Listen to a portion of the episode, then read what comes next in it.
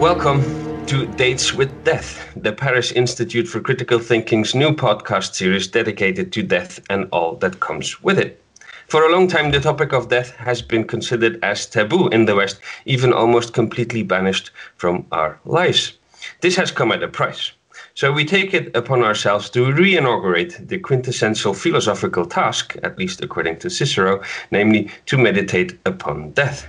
Now, in this first date, it is my honor to be accompanied by Professor Sheldon Solomon, who is a social psychologist at Skidmore College and co-author, together with Jeff Greenberg and Tom Pyszczynski, if I pronounce it well, of the highly influential book The Worm at the Core on the Role of Death in Life. Hello, Sheldon, and welcome. Well, thank you, Christoph. It's a pleasure to be here. Thank you for being with us. Now, I have to say that I'm really happy to share this first date with you, and this for a double reason. The first is that you are a psychologist, and although I am obviously convinced that the work of a philosopher is much more important than that of a psychologist, I am aware that some people might disagree here. So, having you, a social psychologist, talking with me about death is a very positive aspect. Secondly, you also seem to have gone further in your research than most philosophers have. In fact, not only do you believe that meditating upon death is important to do philosophy, but you state rather neatly that reflecting upon death is also important for, uh, for to improve our lives, even our daily lives. And also for this reason, it is obviously very pleasing for me that you have joined me here today.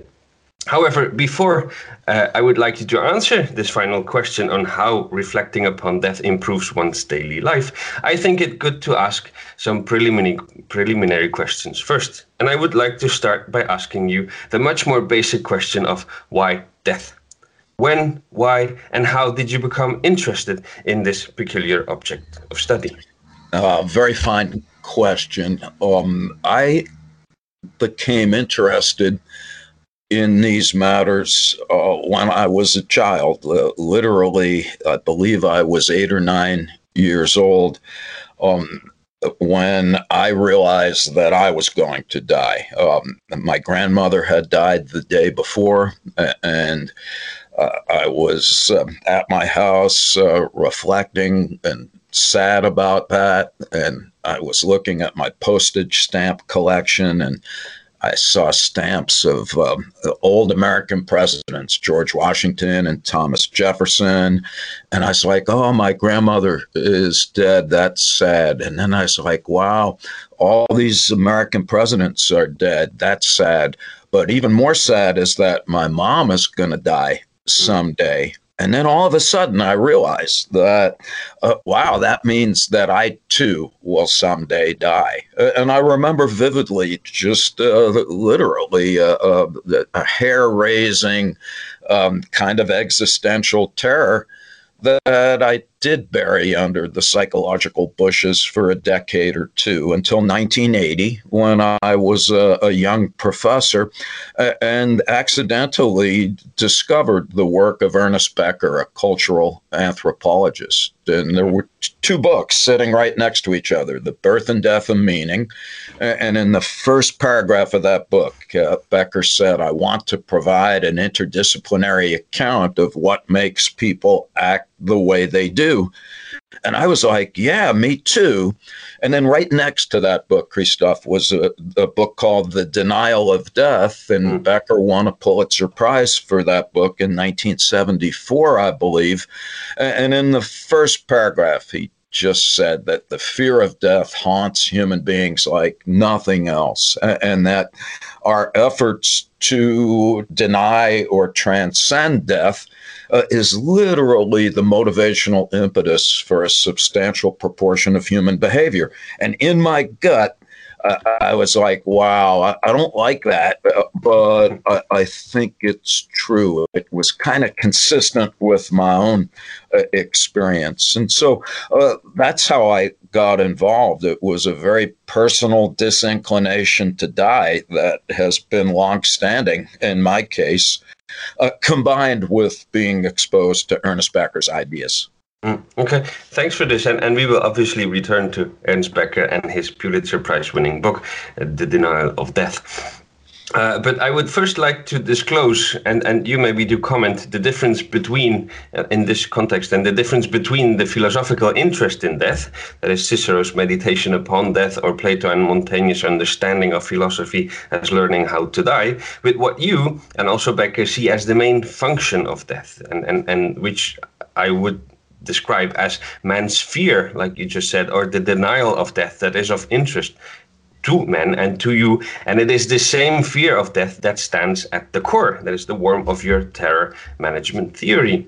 Now, before we get into the terror management theory, could you maybe first say something about the difference between the philosophical and the psychological take? And then, as some might already have made the connection, how much is this psychological stance that uh, this fear and this denial of death how is this how much is this indebted to the psychologist sigmund freud Yes, great questions, Christoph. And I would submit that uh, you answered the first one um, in your own query uh, in terms of the distinction between uh, philosophical uh, uh, considerations of death as opposed to um, Ernest Becker and terror management theory, um, which was just uh, our effort to take Becker's ideas and to frame them in a fashion that would allow us to test them empirically.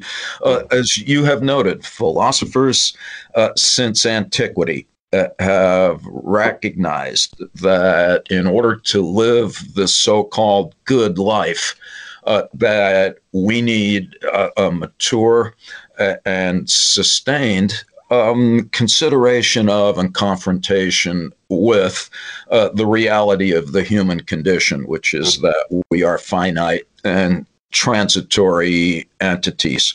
Uh, and um, and what Becker is arguing, and what terror management theory provides empirical evidence for, um, is that for the most part, um, we are quite unconscious. Uh, uh, that death is on our mind um, almost uh, all the time. Uh, and uh, Becker's view uh, is that whether we're aware of it or not, and mostly we're not, uh, we direct a substantial proportion of our psychodynamic energy uh, to avoid thinking about death mm-hmm. explicitly. And uh, when death is on our mind, uh, we engage in a host of defensive compensatory reactions uh, that are generally devoted uh, to keep us from um, entertaining the prospect of dying.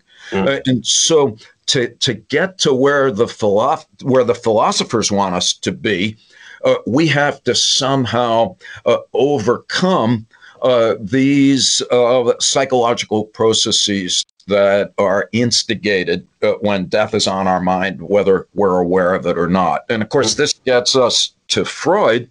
Uh, and when you say, well, how much of this stance is in indebted to Freud? Well, that depends on who you ask. I'm, I'm going to go with 50% as an arbitrary number. Um, and here I'm adopting Becker's position, which is that uh, Freud deserves um, uh, significant uh, acknowledgement for first and foremost uh, uh, presenting uh, and propagating the idea of the dynamic unconscious. Uh, you know, when Freud uh, started doing his work in some circles, psychology was defined in, in terms of conscious processes. And so the idea that there could be much happening of psychological significance that we were unaware of uh, was considered um, to be inconsequential. And so here's Freud saying uh, uh, there's a whole lot going on that we're unaware of. And, and, moreover, it's not only when when folks use the term dynamic unconscious, it's not just to be unaware, but it's also uh, that there are active inhibitory forces that keep us from becoming aware of uh, wishes or, or, ideas that would render us anxious if we were to become aware of them. So that that's uh, we owe that to Freud. We also uh, need to acknowledge that Freud very early on uh, understood uh, uh, how important concerns about death are uh, in general. So in 1915, um, he he wrote an essay called "Thoughts for the Times on War and Death." And he said, and I'm going to read a couple of sentences. He said, mm-hmm. "Is it not for us to confess that in our civilized attitude towards death?" We are once more living psychologically beyond our means and must reform and give truth its due. Would it not be better to give death the place in actuality and in our thoughts which properly belongs to it, and to yield a little more prominence to that unconscious attitude towards death which we have hereto so, so carefully suppressed? Uh, this hardly seems a greater achievement, but rather a backward step. But it has the merit of taking somewhat more into account the true state of affairs. So this is early Freud or mid Freud, let's say, and he's already saying, look, we're not sufficiently uh, sentient with regard to acknowledging how much concerns about death uh, influence human affairs. But then, as Becker points out, and the denial of death, uh, on the other hand, he never followed through on that idea in particular himself. He had the idea of the death instinct, which mm-hmm. suggests that we want to die. Mm. Uh, but Becker's point was that uh, uh, that's in fact uh, that's a reaction formation of sorts. It's not that we want to die; we desperately don't want to die. And in fact, in Becker's view, Freud himself uh, was uh, desperately afraid of dying. And th- mm. this is a matter of fairly public record. Mm. And so uh, he actually, in the denial of death, psychoanalyzes Freud and says that Freud's own death anxiety uh, made it impossible for him uh, to completely recognize uh, the role of death in life. Mm-hmm. Okay, yeah, Th- thanks for this. And, and, and, and indeed, you, you, you also not just Becker but also in your book there's a there's, there's a quite nice uh, uh, amount of, of, of, reference there to Freud also that the moment he hears about death he faints and so that's these right. things so so that's that's that's not really uh, hoping to die that's uh, hoping to avoid to be present in that moment. Now, I already, I already mentioned in, in, in my previous question uh, so that you and your colleagues have developed this theory that you call terror management theory. Can you say something more explicit about this theory? What does it comport in, and what are its core claims? Yes, certainly. So, uh, what we call terror management theory, as I, I mentioned a moment or two ago, um, is our effort to frame Becker's ideas in a way that enable us to test them directly.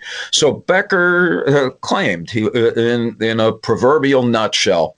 Uh, Becker said, look, humans are not that much different in some ways than all other forms of life uh, following Darwin, uh, in that we're biologically predisposed to um, uh, want to survive, not only in the service of self preservation, but also in terms of reproduction. Mm-hmm. Uh, but, uh, you know, as Darwin also noted, there's lots of ways to survive. You know, the giraffe's got the big neck, and the turtle's got the hard shell, and, and birds, eagles have good eyesight and so on. And while humans have some impressive physical attributes, upright bipedalism, the opposable thumb, stereoscopic binocular vision, uh, really uh, our primary attribute with regard to why we're here and so successful is our rather large forebrain that, that gives us the capacity to think abstractly and symbolically to the point where we can imagine something that doesn't yet exist and then actually make it real. And of course, that's great news. And one aspect of our vast intelligence that Becker notes following the philosopher Kierkegaard is that we're so smart that we actually realize that we're here. Mm. And Kierkegaard's point is that we take self awareness or self consciousness for granted because it is our default uh, mental state. Uh, but it, it, takes a really sophisticated cognitive apparatus to make yourself the object of your own subjective inquiry. And therefore, Becker claims, following Kierkegaard, that, that a rose bush exists but doesn't know it. Uh, mm-hmm. a raccoon exists but doesn't know it. We exist and we know that we're here. Mm-hmm. And in Kierkegaard's language, if you're smart enough to know that you're here, you're going to experience two uniquely human emotions that he referred to as awe and dread. Mm-hmm. Uh, and it's awesome to be alive and to know it. And I always like to linger on this point just to be sure to remind myself that uh, in our finest moments, you just wake up and you're happy to be here. Mm-hmm. And I think we need to always uh, remember that. Mm-hmm. and yet, um, it's also dreadful to be alive and to know it. Because if you're smart enough to recognize that you exist, uh, you're also smart enough to realize that, like all living things, your life is of finite duration and you too will someday die. Hmm. And Becker's point uh, is that the awareness of our own mortality, which is an unintended byproduct of our vast intelligence, uh, might have been the most significant event uh, in the history of humankind because mm. it has literally altered the evolutionary trajectory uh, of our species. And it's not only the awareness that we will someday die, it's the concurrent recognition that you can die at any moment for reasons mm. that you can't anticipate or control. You know you can walk outside and be infected by the virus. Uh, we know uh, that uh, we can be the victims of uh, an innumerable uh, opportunities to be summarily obliterated by anything from a car accident um, uh, to, um, let's say, a malignant tumor.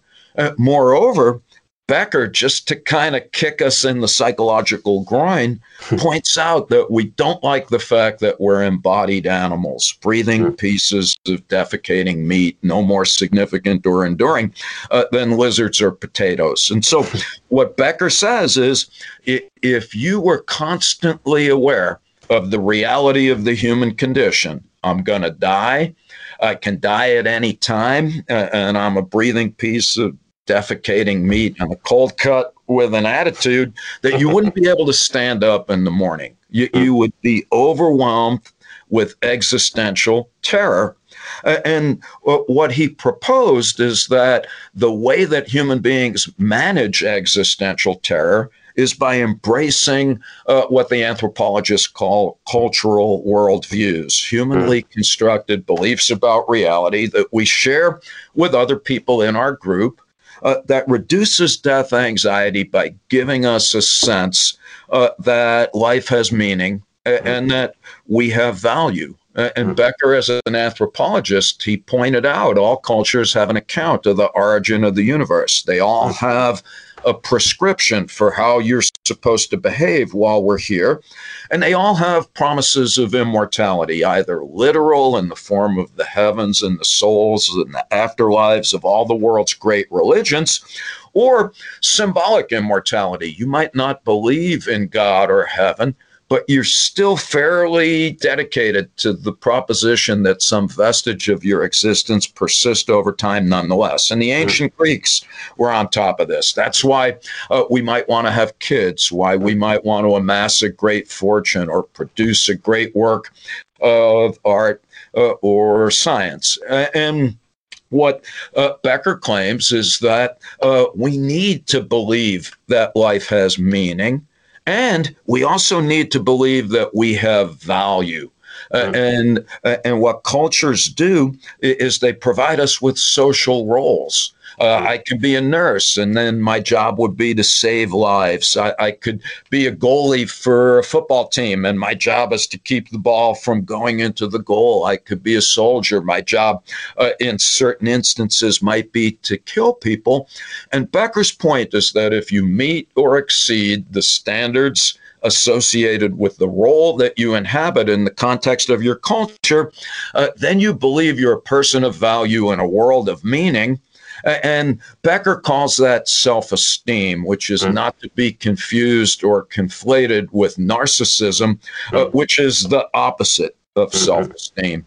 So Becker's point, very simply, is we're so smart. We know we know that we're here. Uh, this gives rise to potentially debilitating existential anxieties that we manage uh, by embracing worldviews that give us a sense that life has meaning and that we have value.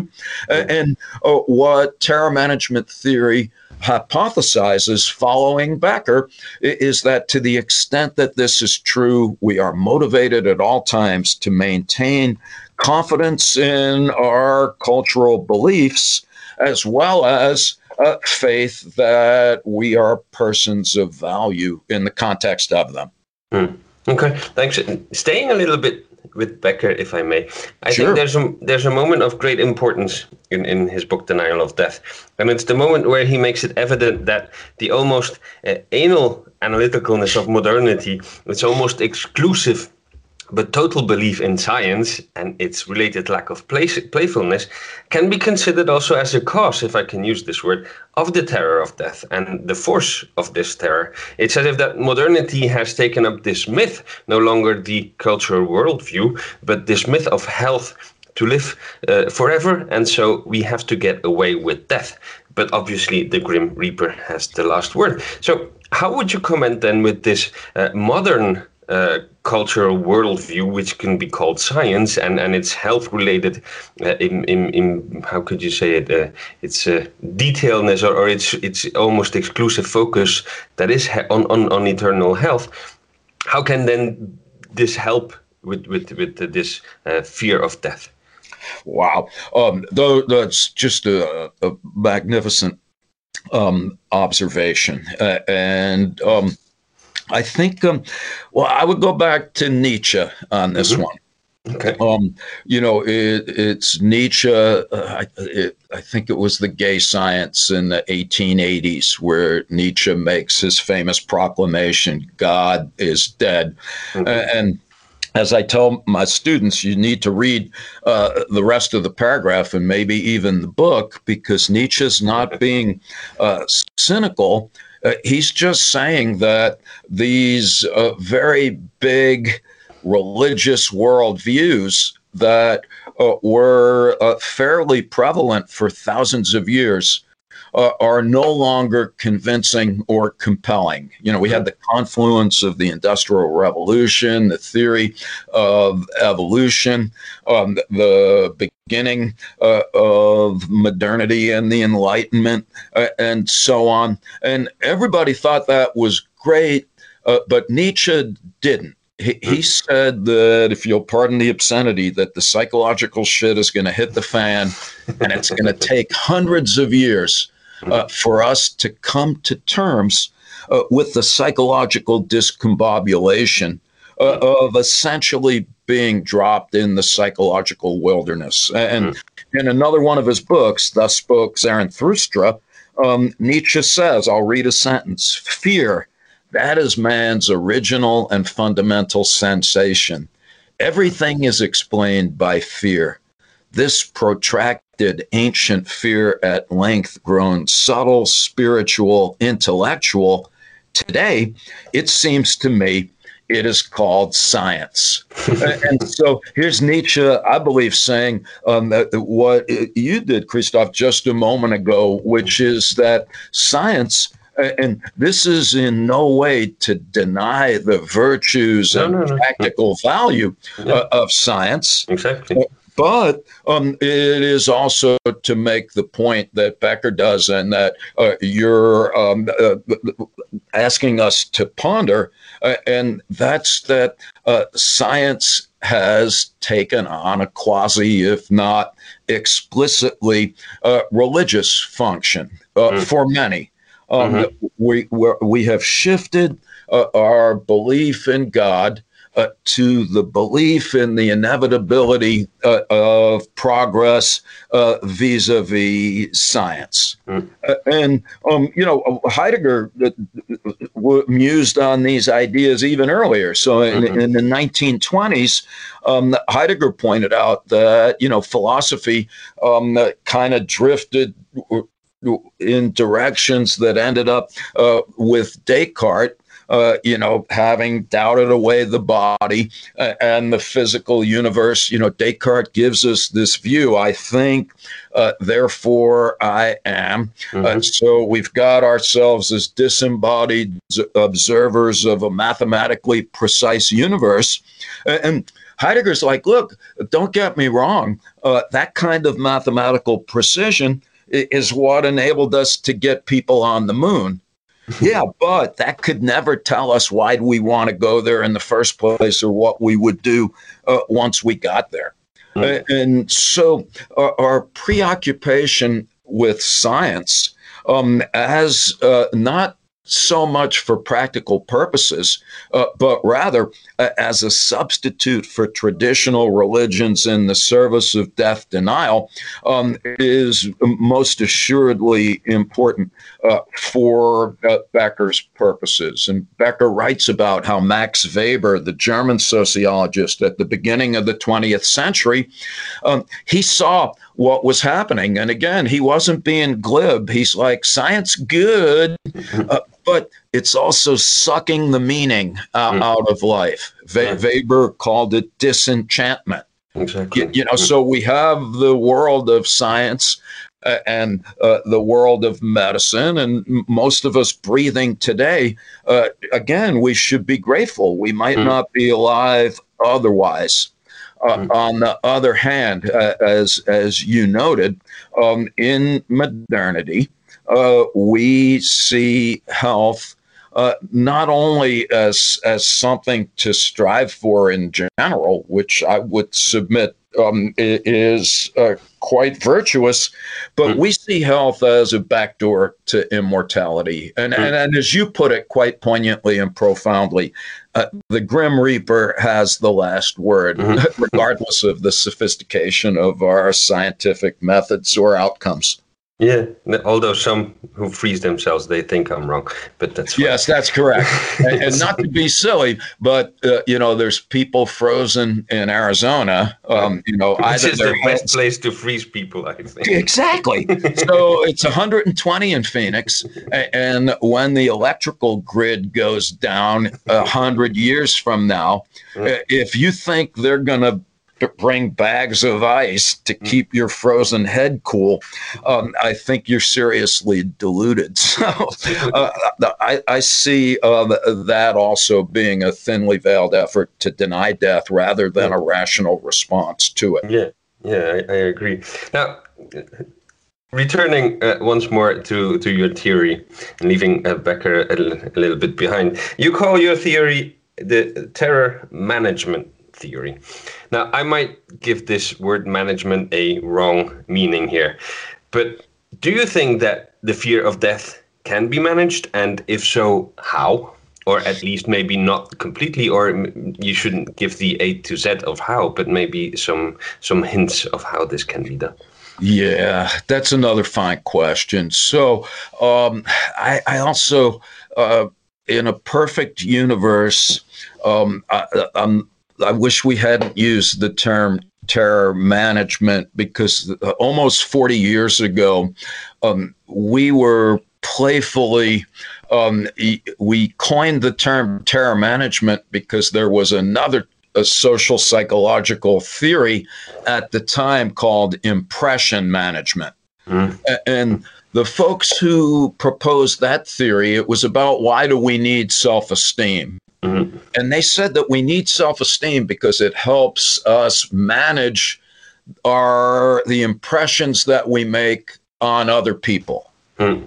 And our point, we were, we were young and, and, and silly.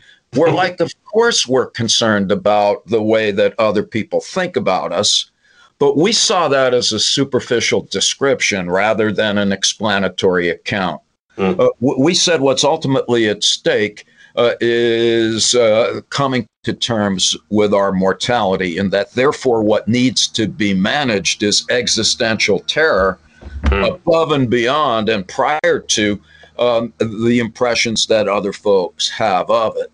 All right, mm. be that as it may, though, your question uh, remains important. Can uh, the fear of death uh, be managed? Uh, and our provisional answer is we sure hope so. Mm. And um, what we argue in our work based on our studies uh, and uh, in the research that we do, um, mainly, or at least one chunk of the research, um, just involves reminding people uh, that uh, of their own mortality. So sometimes mm-hmm. we just in the lab ask them to scribble down a few sentences about how they feel about themselves dying.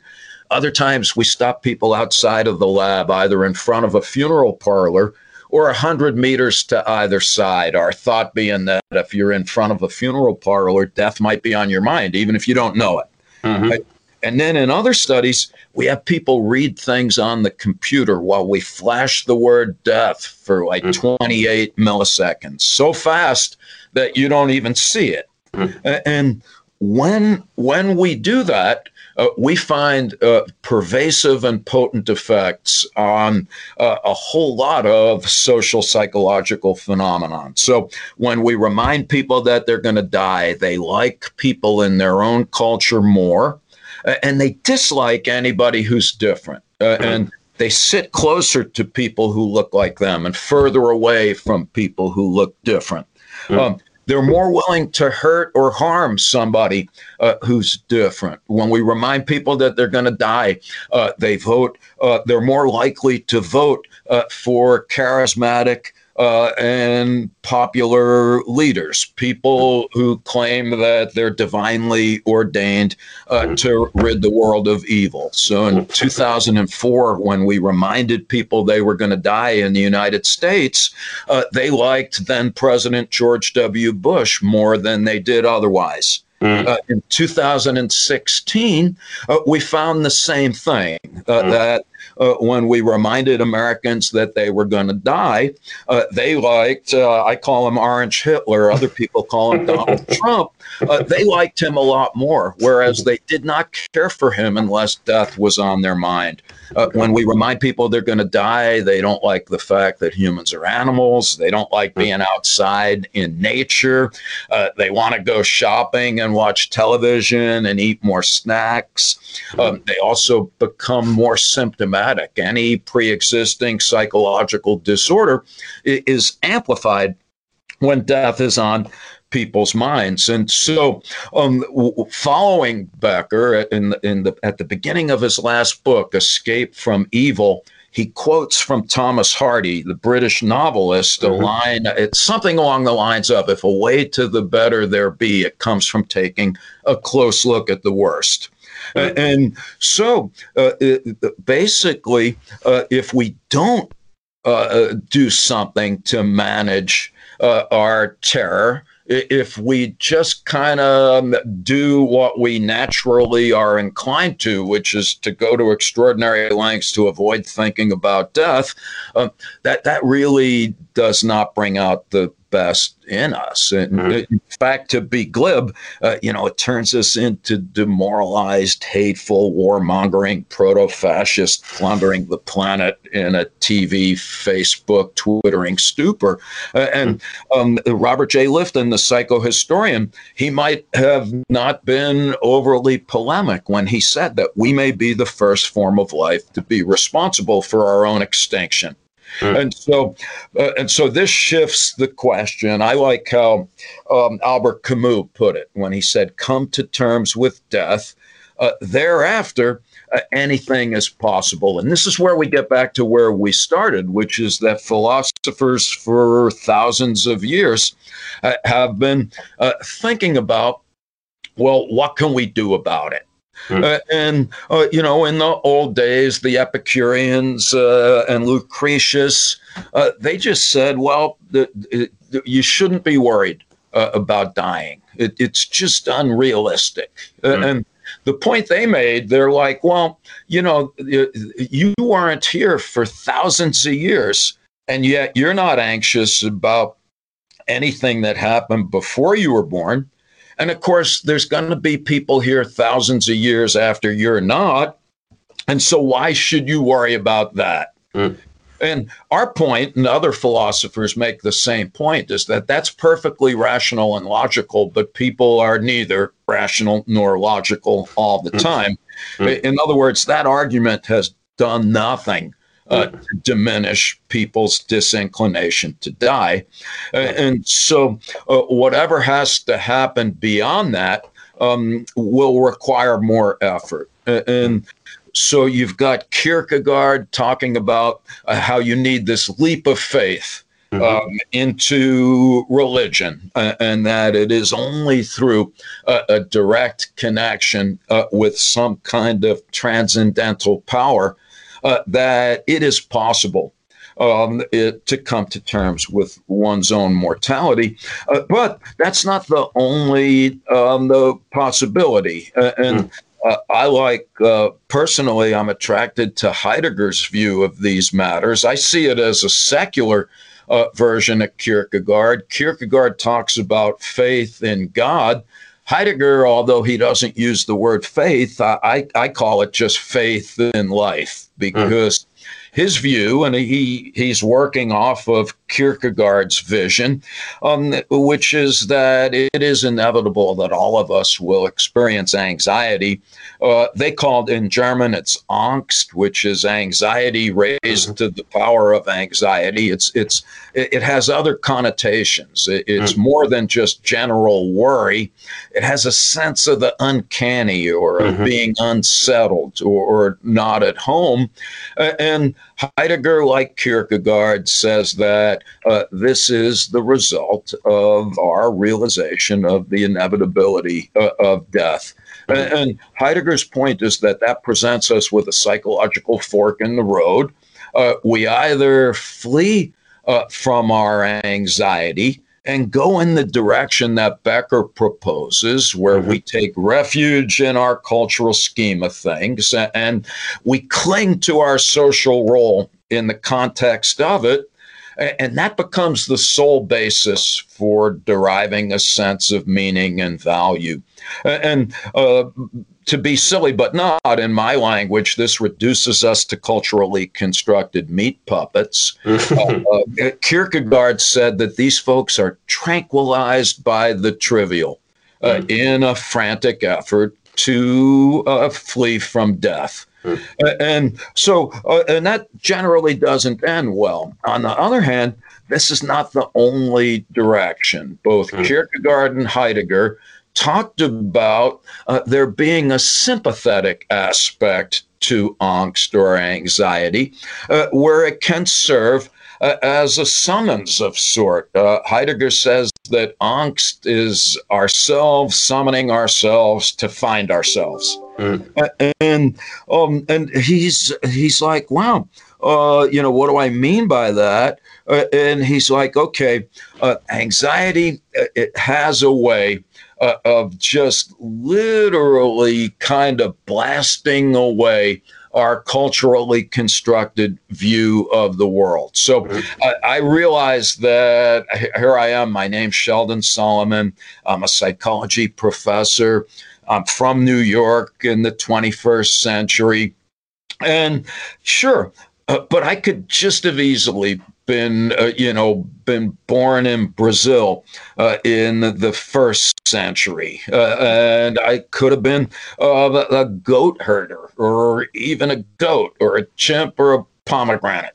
Uh, and Heidegger's point is that this realization is unsettling, but it can also be potentially liberating. He called it a moment of vision. Of course, it could take more than a minute, mm. and um, and you don't necessarily know that it's happened. Uh, and psychodynamically, his point is that uh, there's two things that uh, need to happen in this moment of vision that results in an authentic individual in possession of their own self. One is coming to terms with our mortality. And, and like a lot of people, when I talk about these things, they're like, well, duh, of course I know I'm going to die. Mm. But the Heidegger point is that whenever you say that, of course, I know I'm going to die, usually in the back of your head, you're saying, I'm going to die someday at mm. some vaguely, uh, you know, unspecified future moment.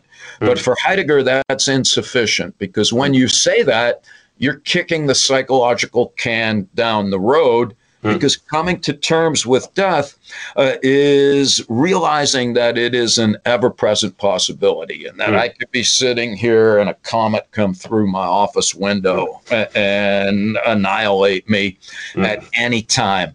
And so if we get to the point where we can uh, think of death as an ever present possibility, then we can go on to um, see if we can resolve what the existentialists call existential guilt. Mm. And, and, that's not a moral transgression, uh, but rather to accept responsibility for the fact that we have to choose, uh, despite the fact that we're limited by determinative factors over which we have no control.